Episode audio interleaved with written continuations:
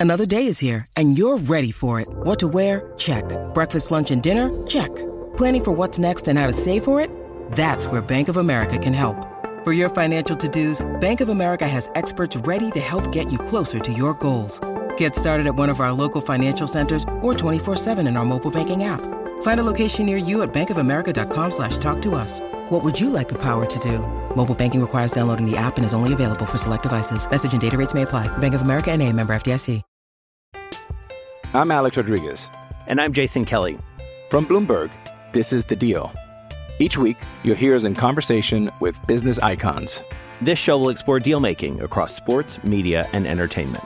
That is a harsh lesson in business. Sports is not And, as uh, simple you know, I- as bringing a bunch of big names together. I didn't want to do another stomp you out speech. It opened up so many more doors. The show is called The, The deal. Deal. Listen to The Deal. Listen to The Deal on Spotify.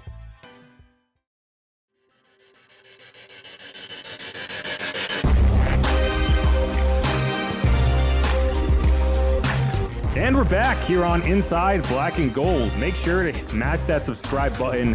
Give us a rating, give us a review, tell your friends, tell your mom, tell your dog. We're still trying to grow this thing. And we do want feedback. You know, one of the things that is really difficult about starting a podcast is I don't know what I'm doing wrong or what is annoying to people. I'm just saying things and using my normal cadence and talking. So if there are things that are annoying you, and you want me to change, you need to put that in the review so that I have an idea what it is. Like, I'm not going to tell you you have to give me a five star review, but if you give us lower than five stars, I'd like to think that you can tell us what it is that made you rate us below five stars because that's how we get better. So, thanks everyone that's in here on YouTube. Thanks everyone who listens to the podcast. We're going to keep it going. And in this segment, we are going to talk about the player, like I said, that we are not talking about nearly enough. And when we do talk about him, we are saying his name wrong. And that player is none other than Nephi Sewell. All right. Everyone on the Saints beat, everyone I have heard talk about this guy since he got here has called him Nephi. It is N E P H I. I kind of blame the Saints on this one though because his name is not on the pronunciation chart. No, and they they heard us saying it wrong. They could have easily just texted us and been like, "Hey guys, can you talk about this guy and say his name right?" But we didn't know until uh, I can't remember who asked the question, but someone asked Eric Wilson, the linebacker, Yeah. about Nephi, quote unquote Nephi, and he said, "Oh, Nephi," and everyone was like, "What?" and and I was I guess like I guess we've all been saying his name. Every single one of us, every single reporter was saying his name wrong. Uh, so anyway, it's After I- Nephi. Sewell. After I heard that too, I had to go back and like look at post interviews from him in college to see if maybe that Eric Wilson was wrong. No, it, it is correct. Yeah, I looked up his highlight reel. The when I'm trying to figure out how to pronounce someone's name that I don't encounter very often, that's I usually go to like their highlight packages and wait for the announcer to say because the announcers are usually right. And uh, yeah, Nephi, they say it. We just never, no one ever thought to go check. It, it- and I'm, I know it annoys you too. Alvin Kamara gets butchered so many times by even announcers or uh, national hosts, and I, I don't get it at all. Well, that's that's a good one though because I use that as kind of like a litmus test for whether I should care about what you're saying or not. Because if you come at me and say Alvin Kamara, then I know that you don't pay that much attention to the Saints, and I don't have to listen to your opinion because it's going to be wrong. Um, and then said, but like some a lot of people who do pronounce correctly are wrong too. So it's you know, people there's nothing stopping you from being wrong, but it's Camara. At least get the guy's name right, right? Yeah, and I, I think that being able to pronounce the names correctly is like a really good indicator of how much you pay attention. I always felt that way. That's why I went out of my way to ask Alontae Taylor how we pronounce his name. And he was like, instead of telling us, he just said, call me Tay. So anyway, there we have it.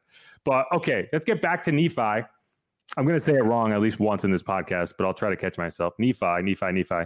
Why do I think we're not talking about him enough? Well, the last two days, he's been getting first team reps in all of these drills. And that's significant. That's not something to overlook. He's going out there and lining up next to Demario Davis. You have Marshon Lattimore and Paulson Adebo uh, on the outside. You have Tyrann Mathieu and Marcus Maye behind him, and you have the first team defensive line.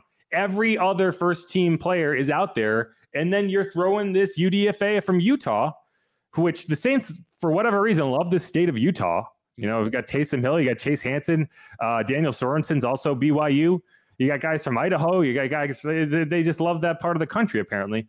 But he's up there. He's getting those reps, and that's not just a coincidence. It's because they've seen things throughout these preseason games, and he has played well in the preseason games. He's been getting kind of the later reps, and I would expect to see him get earlier in the rotation against the Chargers. But I think that we're definitely not talking about him enough because he very well could make this roster at linebacker. Yeah, with the issues, you know, with right now Pete Werner sidelined, the injury again now with Chase Hansen the the rookie's definitely going to be getting more of these looks at that weak side linebacker spot, and you know he's definitely been capitalizing. Uh, Dennis Allen complimented him, saying obviously playing extremely hard, smart, instinctive kind of guy, and he can definitely continue to build on that going forward into this Chargers game Friday night, which is still uh, still a job interview for a lot of players on this roster. There's still a few few spots up for grabs. There's nothing set in stone there at linebacker. Uh, the running back position, you know, another one. Yeah, there are real questions at linebacker behind Demario, and assuming Pete Werner gets out there, Pete Werner, right? And there's no guarantees for any of these guys behind them, right? Chase Hansen, I think, made a really good statement in the first preseason game, but now he can't get back on the field, and that's been the story of his career. He's always hurt, so you never you don't know. Like I think that he probably is up toward the top of the like pecking order of who would make it. But if he can't, he's not healthy, he's not healthy, right? And then you have Zach Bond, who I, am going to be honest, I don't see very much of a reason to keep him on this roster beyond the fact that you are com- you've already committed some money to him because he's a first round or a third round draft pick, and some of that's guaranteed. Um, but I mean, just from a from from a you know statistical perspective and from the eye test like i have seen nothing from him that makes me feel like he needs to stick around. Yeah i had you know some little inside notes on him personally for the game green bay obviously because he was back home. I figured he'd you know be showing out and it was either the third or fourth quarter and i'm like he's got to do something i want to use this note obviously on the hometown guy and finally there was a play you know that happened and, and i got to mention uh, something from my notes, but yeah, I mean, this he's he's really been a special teams contributor contributor, and you expect so much more from him. I, I don't know if he makes this roster, but I would think if he goes unclaimed, he ends up back on the practice squad at the very least. Yeah, I don't know. It's just tough because you're talking about a third round pick. That's a that's an investment, right? Uh, yeah. If but if he was not a third round pick, you probably would say, why would we keep him? Right. And uh, I saw the snap counts from after the game and he was on. I think he got like 16 snaps. And it's like, you, I would have believed you if you told me he didn't play at all. like, I, I did not, not one time throughout that game was I like, oh, yeah, there's Zach Bond making a play, you know, and that's not a good thing. It's not a good thing when you have a guy like Jon Bostic who showed up that week and led the team in tackles right? Eric Wilson has forced two turnovers in the preseason games. He tipped the pass that Chase Hansen intercepted against Houston, and he knocked the ball out that PJ Williams recovered. I'm sorry. Yeah, yeah, Eric Wilson. That PJ Williams recovered against Green Bay. You know, it's like you're trying to make a roster, uh, which that guy's huge, by the way. We interviewed him for the first time today, and he's built. That's a big dude. Yeah, he's got a lion on his shoulder he and Abram Smith have both have both have the lion tattoos. I, I was going to ask him, but I ran out of time. You know, who has the better lion tattoo? It's I think Abrams I, Abrams hasn't beat, but you know, Eric Wilson's a guy who I think will make this roster, right? And so you probably have two from that group of you know Nephi, Eric Wilson, Chase Hansen, Zach Bond. Um, I'm missing one. Bostic, you said him. And, yeah, and Bostic. Yeah, that's the other one. And it's just a matter of who puts that that foot forward, right? And right now, I think that the team is indicating that Nephi is right there. Um, and yeah, that's the guy. Yep. Definitely huge for him. Obviously, it was a little bit of a surprise seeing like yesterday in the dome was like, oh wow, he's he's running with the ones right now. And obviously, with some of the injuries, uh, that's you know, it's not that big of a a jump for him right now. But uh, I'm also curious. We um with Kaden Elliss as well too. That's another linebacker. Yeah, and I think that you know he's gotten a lot of praise from Dennis Allen as well after I it was after the one of the joint sessions that he really uh, went out of his way to praise his development in this season.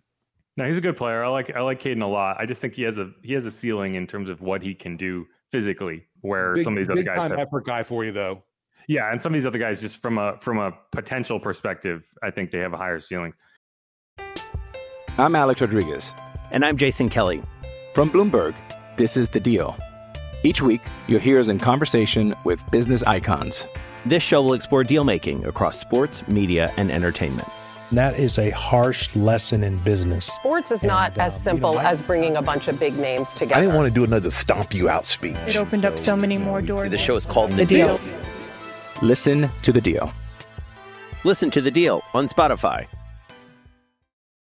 Um, speaking of potential, one guy who has seen his role change completely um, in the last two days since the weekend, Kirk Merritt. Yeah, was now like, running back Kirk Merritt. It was like the Saints just just fell in love with the idea of having a running back wear a number in the 80s, and they were like, we don't have one anymore, so we're gonna switch Kirk Merritt over to the running back room, and that's what they did. They waived Devine Ozigbo, which I think in part was so that he could latch on with somebody else, which I think you told me he did. Yeah, with the Denver Broncos. So good for him. And that's I, I think Devine is a solid player. He should be on an NFL roster.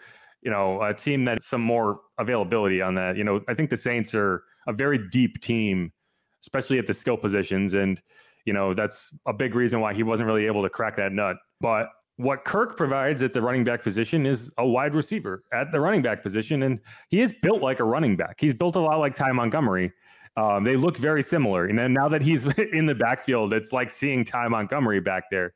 So I think if you if you can get elite special teams play out of Kirk, and you have a guy who kind of can can in a pinch play wide receiver, play running back, either or, that's a really a really good feather to have in your cap when you're just trying to figure out who that fourth running back is. Because I don't think Abram Smith has done anything to really get me excited about his his ability in his rookie season. You know, and maybe he's a practice squad guy if you can stash him there. But like and like a Tony Jones, if Dwayne Washington is your RB three, then I think Kirk Merritt is your RB four, right? I think that that he's kind of supplanted Abram as that upside spot. But we'll see. We'll see a lot more in week three of the preseason against the Chargers, I think. Yeah, and I feel like the Saints obviously invested a lot in Abram financially as an undrafted, you know, free agent. I know it's not crazy money, but still, um, I, I definitely think they still feel he's got something and would be curious if they don't put him on the roster, if someone would want to swoop in and claim him and try to, you know, work them into into their lineup or or you know, I don't know if Tony Jones Jr. has even done enough where someone would be interested in snagging him as well. That's the the running back competition is still very interesting. Yeah, and I don't know. I don't know whether Dwayne was kept out because he was dinged up, or if it was because they feel comfortable with him as the RB three. I think that there is a big difference there. He did he did leave the Wednesday early, and then Thursday kind of saw him hanging out by the speakers that were you know blaring the sound at practice. So he was at least present, but not, not suited up or anything. Right, and that's why I'm not quite sure, right? Because if if Dwayne is the RB four, then I think that Tony Jones probably is the RB three, right? I think that's kind of where you kind of make that Right. determination.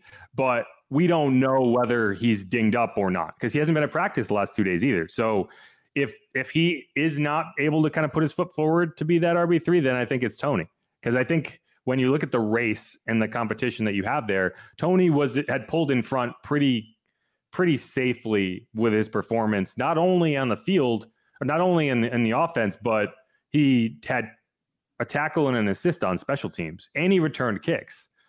Um, and I think it's just when you're looking at those depth positions, if you can do three, four, five things, it's much easier to keep you on the roster. He would even had a better game. It was that unfortunate drop um, from Merritt, but seeing him I don't. I see. I don't call that a drop. I think you have to fully lay out to catch a ball. That's not a drop. I don't know. It looked like he should have had. I'd have to go back, I guess, and look at it again. But I felt like he should have had that one. I mean, he probably should have, but it would have been a spectacular catch, right? It's like if you're watching a baseball game and would that have been an error? I don't know. Like if you have Right. to fully lay out, is it a catch like you make more than 50% of the time? I, I don't like like in the game when the announcers were talking about it, and again, I'm a huge Jon Stinchcomb fan. I wish he called more games. He's fantastic. Uh, but like they were talking about, it's like, oh, that's like a routine catch. Like he he was fully in the air, like stretch, like that's a hard catch. You know, and it's like it wasn't. I wouldn't. If you have to dive for the ball, it was not a perfect throw. That's the other thing. And like if you, you put it too far out in front of him, because you want to get that guy in stride. Like if you throw it far enough where he he his only option is to dive and land and then get and then get touched down, then that's not a perfect throw. Anyway, uh, it would have been nice if he caught it. I think he might not have been moved to running back if he caught it. I did. I did think, um, and I maybe that that return on special teams really made somebody go, "Wait a minute, what about putting Merritt in in that Ty Montgomery slash running back wide receiver spot?" And yeah, we're we're seeing it now, and I think uh, that's definitely we always hear the more you can do to make this roster is something that's huge for him and you know might put him you know, ahead of somebody else just because of that versatility and he looks really comfortable back there too that's the other thing like he does not look out of his depth at all he played running back at Destrehan so he's familiar with the position and he's built like a running back like he's he's he's built like he's not gonna get tackled and go and just break in half like a lot of the wide receivers. Like if you put Chris Olave at running back, for example, like it's not what you want to see. But we're going to talk a little more about Chris Olave in the third segment. Was there anyone else you wanted to get to before we close out here? We mentioned Hurst last segment, and I think that's uh, going to be something obviously we monitor the next couple practices we're able to see before this preseason game. I'm pretty sure even if he is out there, we're not going to see him at all in the preseason finale. There's no need to, for that. But uh, getting that offensive line set is obviously going to be key for the success of Jameis Winston as well, along with his health and getting more comfortable and you know acclimated with this offense. I, I definitely want to see that full array of weapons on the field with him in a live game situation. But I know that's not going to happen either against the Chargers. We're not going to see a Jarvis Landry or a Michael Thomas. We might see Jarvis.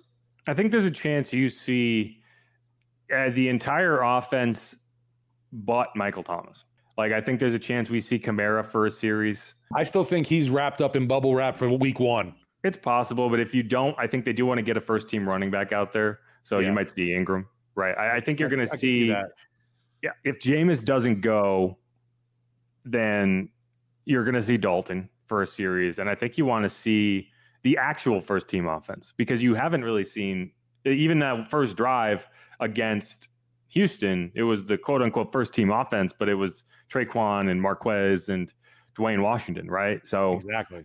Yeah, I think there's no way, in my opinion, Mike plays on Friday, and I I think Jameis is going to lobby to play. I think he wants to play. So I think there's a good chance you see a guy, you see a Jarvis, you see Olave again, and uh, we'll we'll go from there. But it's clear that this team is not putting a very high premium on preseason reps. No, and I don't know. To to me, I guess I would think there would be a little more um, but it is just the preseason, and you don't want to see your guys getting hurt, obviously, and out for the year. But there's just with so many new pieces, I just thought you'd want to get some of that continuity going. I would too. And one guy who got a bit of continuity going this past week is Chris Olave. And we're going to dive into his touchdown from Ian Book a little bit more because it didn't quite go as planned, but I, I thought it still showed a lot about why the Saints like Chris Olave. So stick around on Inside Black and Gold. Make sure to rate, review, subscribe wherever you get your podcasts, and we'll be right back at you.